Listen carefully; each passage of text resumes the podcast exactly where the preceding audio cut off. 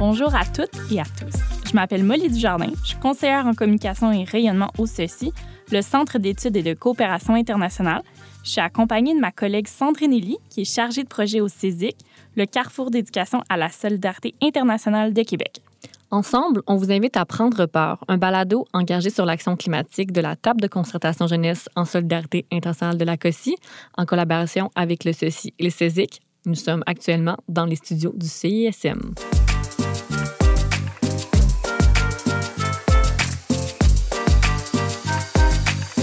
Amandine, tu es diplômée à la maîtrise en gestion de l'environnement et politique appliquée de l'Université de Sherbrooke. Tu as participé à la COP 24. Ça t'a amené à réaliser ton essai portant sur les apports potentiels de l'écoféministe dans un contexte d'adaptation au changement climatique. Tu as fait partie du duo finaliste à la finale canadienne de MAP de système en 2021. Tu as rédigé toujours sur les liens entre le genre et les changements climatiques pour la Gazette des femmes et le Climatoscope. Puis finalement, tu as travaillé pour le réseau des femmes en environnement. Puis comme tu nous l'as mentionné euh, en pré-entrevue, tu es convaincu que la transition écologique doit être intersectionnelle, inclusive et équitable. Bien, bienvenue, merci d'être là. Merci, merci de me recevoir sur votre euh, tout nouveau podcast. Oui, puis euh, un peu en parallèle, tu nommais que tu étais une passionnée des grands espaces. Est-ce que tu peux nous partager l'un de tes coups de cœur? Oui, euh, ben dernièrement, depuis l'année dernière, je découvre vraiment les joies de la randonnée d'hiver. Euh, je trouve ça magnifique, les grandes étendues de, neige. Euh, sinon, j'ai un coup de cœur aussi pour le fjord euh, du Saguenay. Donc, c'est ça pour moi, les, grands espaces. J'adore ça, être dépaysée, me retrouver dans des lieux où je me sens toute petite. Ça a un effet très, très calmant, je trouve.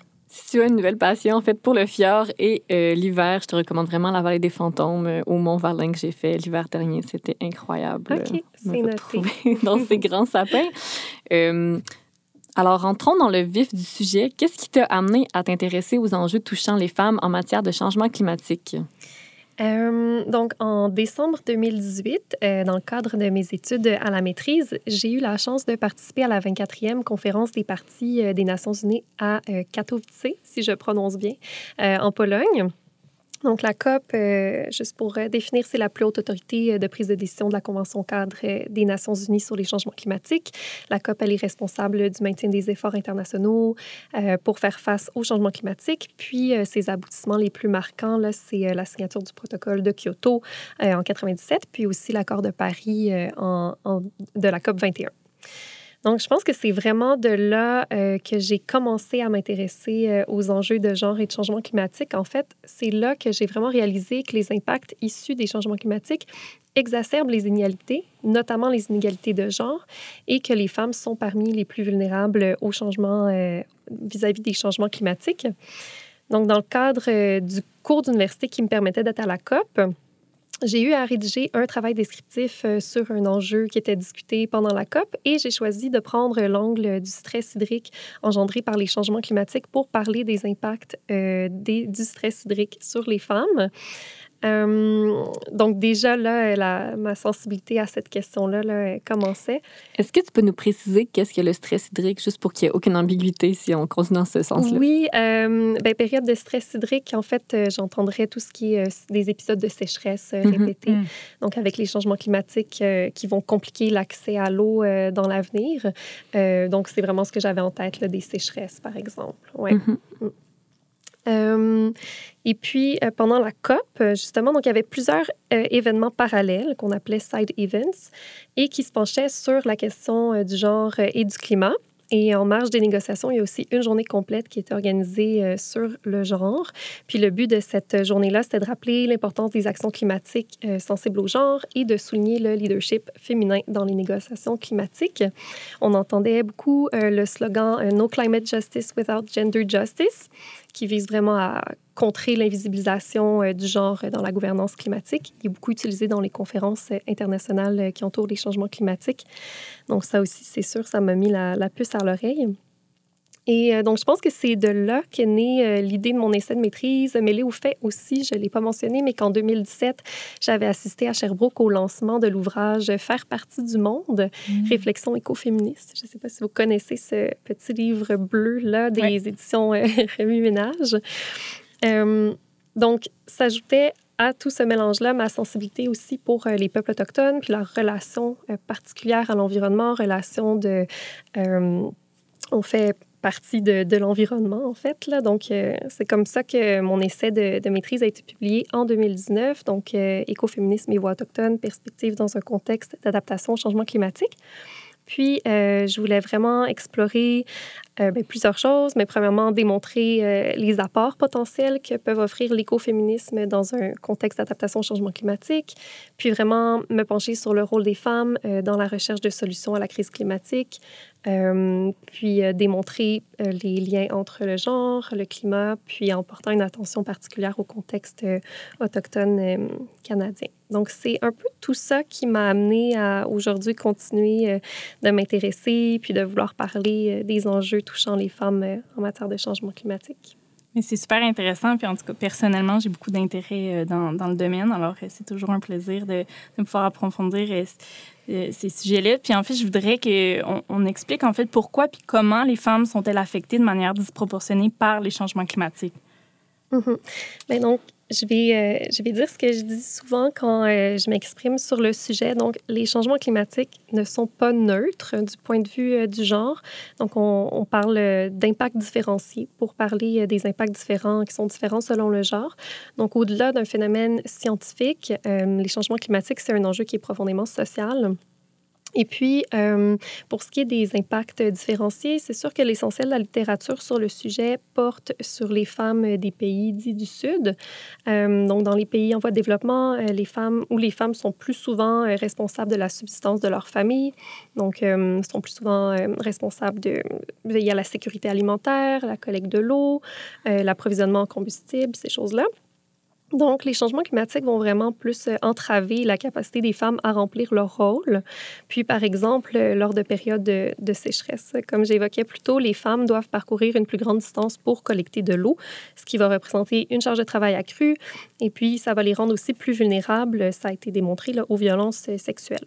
Donc, euh, c'est vraiment parce qu'elles sont plus directement dépendantes des euh, ressources naturelles et étant donné leurs responsabilités particulières, euh, qu'elles vont être les premières touchées lorsque survient des épisodes, par exemple, de sécheresse ou de pluie, qui vont, qui vont venir détruire les récoltes. Et puis aussi, les filles sont parfois retirées de l'école quand il y a une catastrophe pour prendre soin de leur famille. Euh, donc euh, voilà. Puis aussi le fait que ben, il y a une non-reconnaissance des droits fondamentaux des femmes dans certains pays, ça va accroître euh, leur vulnérabilité parce que ça va réduire leur possibilité, leur mobilité physique et économique, leur possibilité de se déplacer, la capacité à faire entendre leur voix, puis mm-hmm. leurs opportunités. Après, ben, on constate aussi une, augmentation des violences physiques envers les femmes suite à certains événements euh, météorologiques extrêmes. Donc, par exemple, euh, une étude à laquelle euh, je réfère souvent, c'est une étude qui a montré que suite à l'ouragan Katrina, les conséquences sur les femmes, donc agression sexuelle, violence domestique, avaient quadruplé, en fait, suite à, ah à cet ouragan qui a frappé en Nouvelle-Orléans. Euh, et puis, euh, j'ai encore d'autres euh, aspects genrés là, des impacts des changements climatiques, notamment sur la santé mentale. donc, il y a une étude ben, locale, cette fois-ci, au Québec, qui portait sur les impacts des inondations au Saguenay en 1996, puis qui avait montré que les séquelles physiques et psychologiques après cet événement-là étaient plus importantes pour les femmes que pour les hommes. Mm. Il y a aussi le projet Verglas au Québec qui a démontré des liens entre le stress prénatal euh, chez les femmes enceintes, puis les conséquences pour euh, l'enfant euh, en, devenir. aussi, les femmes seraient particulièrement touchées par les canicules, notamment parce que c'est souvent à elles que revient la charge de prendre soin, donc prendre soin des enfants ou des mm-hmm. personnes âgées. Euh, puis aussi, euh, je, voulais citer euh, une étude très locale sur laquelle, puis récente aussi, sur laquelle je suis tombée la semaine dernière, qui est le baromètre de l'action climatique ben, version 2022. Qui mentionne que les femmes, en plus de deux autres groupes, là, soit les personnes âgées de 18 à 34 ans et les personnes ayant un niveau de scolarité universitaire, sont les groupes qui sont les plus nombreux à déclarer avoir vécu de l'éco-anxiété. Mm. Donc, ça aussi, là, on parle d'un impact sur la, la santé mentale spécifiquement des femmes. Euh, juste pour, euh, pour dire, le baromètre, c'est un rapport euh, qui est issu d'une enquête en ligne qui a été faite auprès de 2000 personnes au Québec, âgées de 18 ans et plus. Et puis, finalement, je rajouterais que les conséquences des changements climatiques affectent plus les personnes aux ressources limitées. Et puis, comme les femmes sont plus susceptibles d'avoir un statut euh, socio-économique qui est précaire ou euh, encore, par exemple, d'être à la tête d'un ménage euh, monoparental, ça va limiter, ça aussi, leurs avenues, leurs ressources pour s'adapter au changement climatique. Merci vraiment pour cette liste-là qui est hyper exhaustive parce que je trouve souvent qu'on essaie d'expliquer la situation aux gens puis de sensibiliser. C'est ces exemples-là concrets qui permettent de se matérialiser. Laure Tal, agricologue et directrice des recherches de l'IPAR au Sénégal. Il y a beaucoup de recherches qui montrent que les changements climatiques vont impacter de façon plus forte les communautés les plus vulnérables. Et euh, on sait que les femmes sont en général plus vulnérables que les hommes dans nos communautés, en particulier euh, dans les pays du Sud sur lesquels, dans lesquels nous travaillons. Et donc, euh, dans le cas des femmes, c'est pas le fait qu'elles soient femmes, c'est pas le sexe qui les rend plus vulnérables au changement climatique, mais c'est euh, euh, le, le rôle social qu'elles ont. Elles ont souvent un rôle d'aide, d'appui, de support, et, elles sont rarement en charge, elles sont rarement celles qui possèdent les biens, elles sont rarement celles qui prennent les décisions. Et la conjonction de ces différents facteurs fait euh, des femmes euh, des personnes plus vulnérables et donc plus vulnérables au changement climatique également. Justement, quand on voit que les femmes sont affectées de manière disproportionnée, bien forcément, quand on pense à, par exemple, comment on fait notre action climatique, il faut faut intégrer le genre là-dedans parce qu'on ne part pas tous euh, à la même ligne de départ face à ça. Pourquoi faut justement intégrer le genre dans l'action climatique? Mais je dirais tout simplement pour éviter que les stratégies, euh, les actions qu'on va mettre en place exacerbent les inégalités sociales. Donc vraiment pour que nos stratégies, nos actions de réduction et d'adaptation soient vraiment efficaces. Donc selon moi, l'intégration du genre et d'ailleurs d'une perspective euh, intersectionnelle, ça permet de lutter euh, contre les inégalités de s'adapter plus efficacement au changement climatique. puis l'intégration du genre va permettre d'éviter d'aggraver les inégalités non seulement entre les hommes et les femmes, mais aussi entre les femmes euh, elles-mêmes. Donc, euh, si davantage euh, d'attention n'est pas accordée à la dimension du genre et aux droits des femmes en politique climatique, les politiques d'atténuation, d'adaptation pourraient être en fait comme contre-productives et finalement venir exacerber les difficultés auxquelles les femmes font face. Je pense que ça fait déjà un moment qu'on parle plus que les femmes euh, sont uniquement euh, des victimes, mais au contraire qu'elles sont vraiment des parties prenantes, des actrices de changement, de transformation. Puis je voulais savoir quel rôle jouent les femmes dans la lutte au changement climatique, puis c'est quoi les solutions qu'elles proposent parce qu'elles en ont. Souvent, on les entend pas, mais elles en... il y a des solutions et elles sont proposées par les femmes. Mm-hmm. Oui, tout à fait. Euh, c'est sûr que c'est difficile de généraliser. Par contre, euh, justement, euh, je disais encore euh, la semaine dernière que le, dans le baromètre de l'action climatique, disait, en fait, posait le constat selon lequel les femmes sont encore et toujours à l'avant-scène de l'action climatique. dans, le, dans le questionnaire, elles étaient plus nombreuses à affirmer participer à la lutte contre les changements climatiques. Euh, les résultats du baromètre aussi, qui, sont intéressants, là, viennent montrer que les femmes auraient des perceptions euh, différentes vis-à-vis des, changements climatiques. Elles seraient plus nombreuses à penser qu'il y a euh, une urgence d'agir, puis que la crise climatique est vraiment une menace élevée. puis elles ont moins tendance à avoir foi en les solutions technologiques comme unique mm-hmm. solution à mm-hmm. la crise climatique. Ça, c'est une différence qu'on voit là, chez les femmes. Euh, puis, euh, elles auraient aussi euh, plus tendance à ancrer leurs solutions dans le changement de comportement. Et ça, ben, je sais pas, c'est peut-être aussi un peu parce que je pense au marketing zéro déchet qui est principalement adressé aux femmes. Donc, il y a peut-être aussi des raisons au niveau de la, du marketing qui peuvent venir expliquer, expliquer ça. puis finalement, le baromètre va aussi dire qu'elles sont plus nombreuses à minimiser leur consommation de viande, par exemple. Puis aussi, je, je ferais peut-être une petite parenthèse. J'aimerais rajouter que, euh, en fait, pendant mes années de baccalauréat, j'ai eu l'occasion de faire deux stages euh, de coopération internationale à l'étranger. Et euh, dans les deux cas, oui, dans les deux cas, les femmes étaient très engagées sur le plan environnemental. Donc, un stage, c'était en Afrique, l'autre, c'était en Amérique latine. Puis, donc, dans les deux cas, on travaillait directement avec un groupe de femmes. Dans un cas, on travaillait avec un groupe de femmes et un groupe de jeunes. Donc, vraiment, là aussi, je voyais que c'est deux groupes qui se sentent interpellés par, euh, par les enjeux. Donc, je pense quand même qu'on peut dire que les femmes euh, sont au front euh, de la lutte.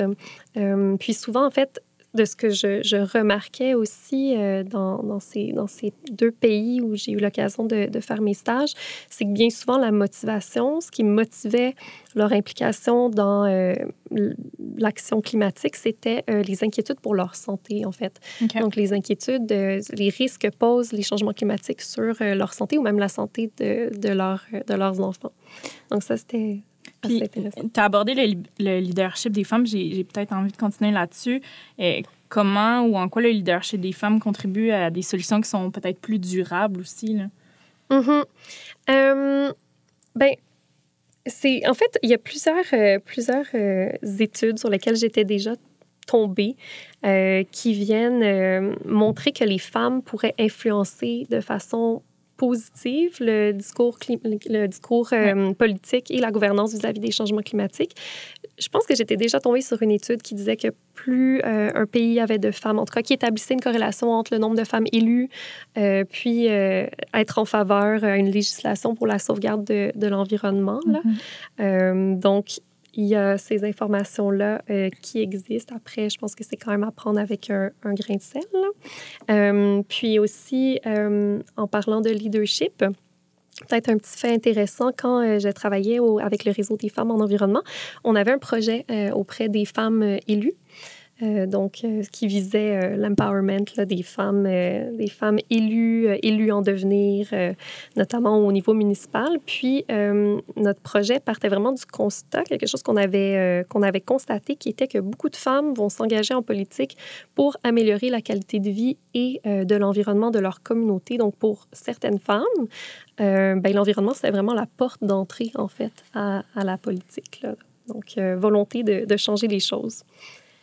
Ce que je trouve vraiment intéressant dans ce que tu dis, c'est un peu, c'est ça. Puis quand on parle de solutions durables, je trouve que ça fait écho cette vision-là qui est parfois plus portée par les femmes de long terme, mm-hmm. puis aussi de, de l'environnement complet, parce que si ces femmes-là se retrouvent souvent dans des rôles de cœur, ben elles ont la vision plus globale de c'est quoi l'ampleur des impacts que, que va avoir sur leurs enfants, sur, sur leur mm-hmm. rôle de proche aidante et tout. Fait que c'est un peu... Euh, dirais, le, bon côté d'une certaine situation, les où elles sont tellement sensibilisées à comment tout ça peut prendre des ampleurs que les décisions qu'elles prennent, ben, elles sont ancrées dans un long terme, puis dans cette globalité-là. Puis, mm-hmm. euh, je pense, c'est Molly, que tu me souviens lorsqu'on était à la COP, euh, que l'année dernière, c'était 13 de, des chefs de délégation qui étaient des femmes. À la COP 26, puis tu en faisais un peu allusion au début. Euh, puis cette année, quand on est allé observer une égo avec Molly, on était assez heureusement surprise de voir beaucoup plus de jeunes qui lidaient les négos, beaucoup plus de femmes puis de voir. Ça veut pas dire qu'ils sont chefs de délégation, par exemple. elles sont partie prenante, elles sont mobilisées, mais est-ce que c'est concrètement eux qui, qui sont à la tête de ces regroupements-là? On pourrait se poser la question. Oui, mais je serais curieuse de voir l'évolution, justement, entre, mettons, la COP, euh, la COP 24, puis maintenant, en tout cas, déjà, l'évolution euh, entre le nombre de représentantes, euh, représentantes femmes. Oui, c'est un peu vers là que, que je voulais aller, où est-ce que, tu sais, on voit qu'on est dans une bonne direction par rapport au, leadership féminin, puis à donner une place par rapport à ça. Mais après, est-ce que cette place-là, elle est donnée un peu, comme on parle souvent, en token euh, mm-hmm. pour remplir un quota? Parce que l'ONU invite à avoir ce, type de ratio-là dans le concret? Est-ce qu'on leur donne des rôles intéressants ou importants? Est-ce qu'on leur donne des négociations euh, pertinentes? Euh, mm-hmm. Intéressant. Ben, si leur siège est ajouté à la table, est-ce qu'on écoute quand même leur voix? oui, c'est intéressant. Puis je, veux revenir sur un concept que, que tu as abordé euh, tantôt, puis qui est super important pour moi, l'approche le, intersectionnelle ou le concept d'intersectionnalité. Euh, j'aimerais ça que tu nous le décrives un petit peu, puis que tu nous expliques comment il est pertinent euh, lorsqu'il est question du genre et du climat. Mm-hmm. Donc, euh, oui, euh, ce terme-là est super important. Donc, intersectionnalité, c'est un terme qui nous vient de Kimberly Crenshaw, une féministe afro-américaine, juriste et professeure. Et puis, c'est c'est un principe qui sert à analyser comment les différents systèmes d'oppression, par système d'oppression, j'entends le sexisme, par exemple, l'agisme, le racisme, comment ces systèmes-là vont interagir, vont venir se croiser mutuellement. Donc, c'est vraiment les interactions entre euh, les différents facteurs identitaires d'une personne qui vont venir comme se, s'ajouter là, les, les, uns aux autres. Euh, puis c'est vraiment la relation qui puis l'influence de l'un sur l'autre et peut-être pas une accumulation, mais vraiment une considération de, de ces interactions là entre elles, puis de la complexité mm-hmm. de ces oppressions là. Oui, exactement, exactement. Ouais, c'est très bien dit. Puis, euh, d'ailleurs, euh, la justice climatique féministe euh, va signifier d'aborder la question des changements climatiques comme un problème social complexe à travers une analyse intersectionnelle des, relations de, de, pouvoir. Donc, pour moi, l'intersectionnalité, ça, ça nous permet d'éviter les angles morts. Ça nous dit que chaque personne va faire face à des obstacles différents, puis souvent inégaux, et va donc avoir des besoins et des priorités différentes. Euh, donc, je n'ai pas donné vraiment d'exemple de, facteurs euh, identitaires qui s'entrecoupent, mais je pense notamment à l'âge, euh, le genre, la culture, l'orientation sexuelle, les études, la langue, la religion, etc. ça nous permet aussi, ce que je trouve intéressant là, quand on parle de genre et de changement climatique, de nous rappeler que la catégorie femme, c'est pas une catégorie qui est homogène. Euh, et par femme, d'ailleurs, j'entends toute personne qui s'identifie comme telle, mais que euh, différentes identités vont façonner le rapport des femmes aux problématiques environnementales. Donc, les femmes qui vont euh, vivre à l'intersection de plusieurs oppressions vont être davantage touchées par les changements climatiques. Donc, femmes autochtones, femmes racisées, femmes trans, non-binaires ou les femmes en situation de handicap, par exemple. Et puis, donc, je, je, rajouterais aussi euh, que lorsque vient le temps euh, d'adopter des politiques d'adaptation euh, au changement climatique, comme par exemple on veut végétaliser un quartier, ben, on peut adopter cette perspective intersectionnelle-là, puis se poser les bonnes questions, des questions comme est-ce que est-ce qu'il y a des mesures qui, sont prises ou qui vont être prises pour entendre les préoccupations de diverses voix? Euh, qui va bénéficier du projet? Et euh, est-ce que les impacts vont être différents pour certains groupes? Euh, quels sont les besoins, en fait, aussi des différents groupes qui sont visés par un projet? Puis, qui décide et qui, finalement, est exclu de la prise de décision? je donne l'exemple de la végétalisation, là, parce que ça me fait penser que quand on parle d'adaptation au changement climatique, euh, puis qu'on regarde par exemple à Montréal, euh, certaines populations vont être particulièrement exposées aux effets de la crise climatique euh, à cause de, de l'aménagement, donc absence d'espaces verts ou présence d'îlots de chaleur.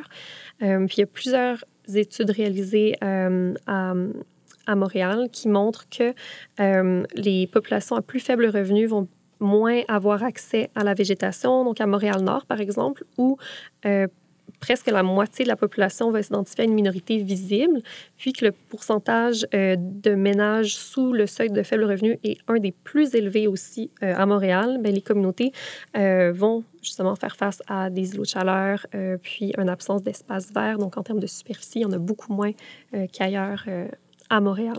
Puis on salue nos consoeurs du Conseil des Montréalaises qui ont réalisé ce super avis-là. Je vous invite à lire, c'est super intéressant. On vient de faire quand même un état des lieux qui est, euh, bon, somme toute, pas toujours euh, joli, euh, mais qui est malgré tout inspirant car on mm-hmm. voit les femmes qui se mobilisent face à justement ce qu'elles vivent, qui, qui se mettent en action.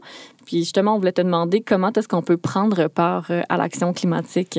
Mm-hmm. Mais donc, on peut prendre part euh, à l'action climatique euh, de toutes sortes de façons, donc tant individuelle euh, que collective.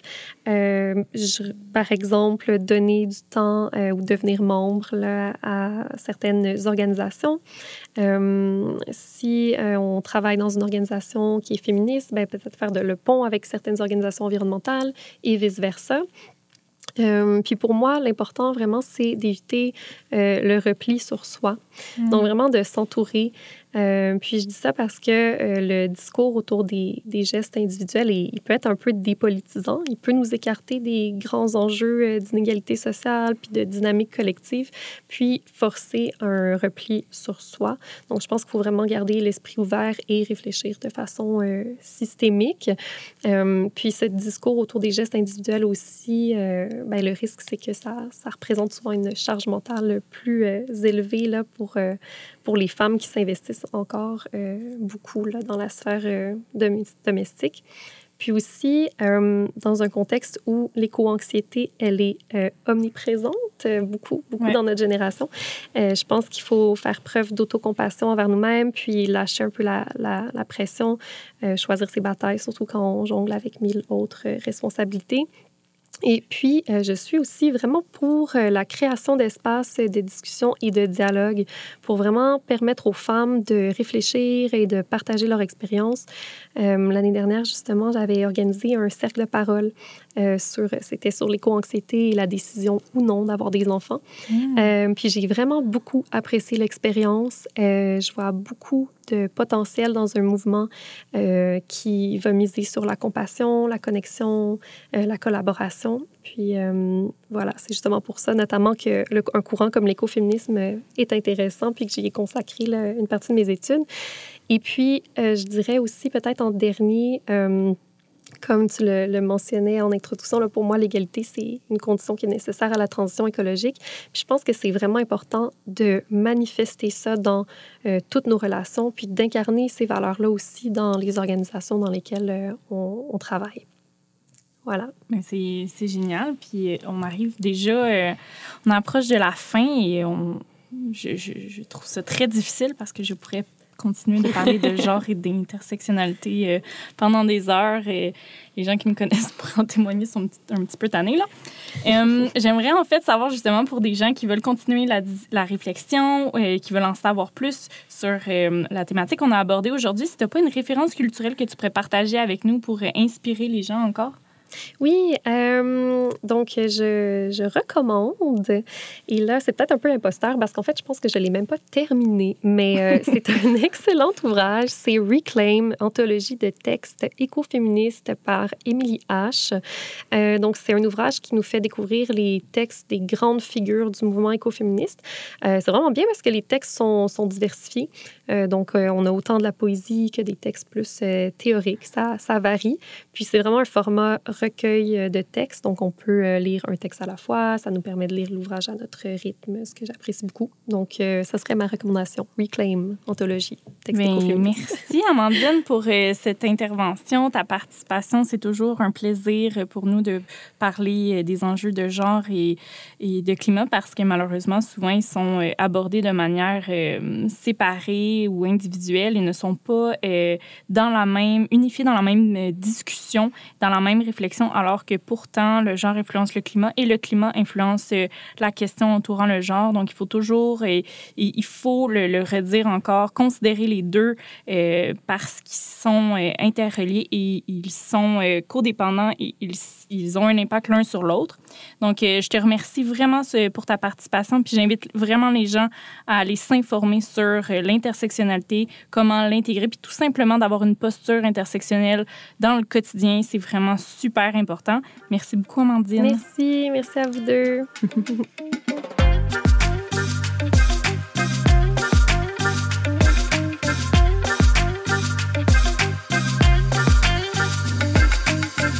Ce balado est rendu possible grâce à une collaboration entre la table de concertation jeunesse en solidarité internationale de l'ACOSI, le SUSI via son programme de coopération volontaire et le Carrefour d'éducation à la solidarité internationale de Québec. Nous sommes dans les studios de CISM et nous les remercions pour leur appui au montage. Pour en savoir plus, vous pouvez nous suivre sur nos médias sociaux. C'était Sandrine Nelly et Molly Dujardin. À bientôt!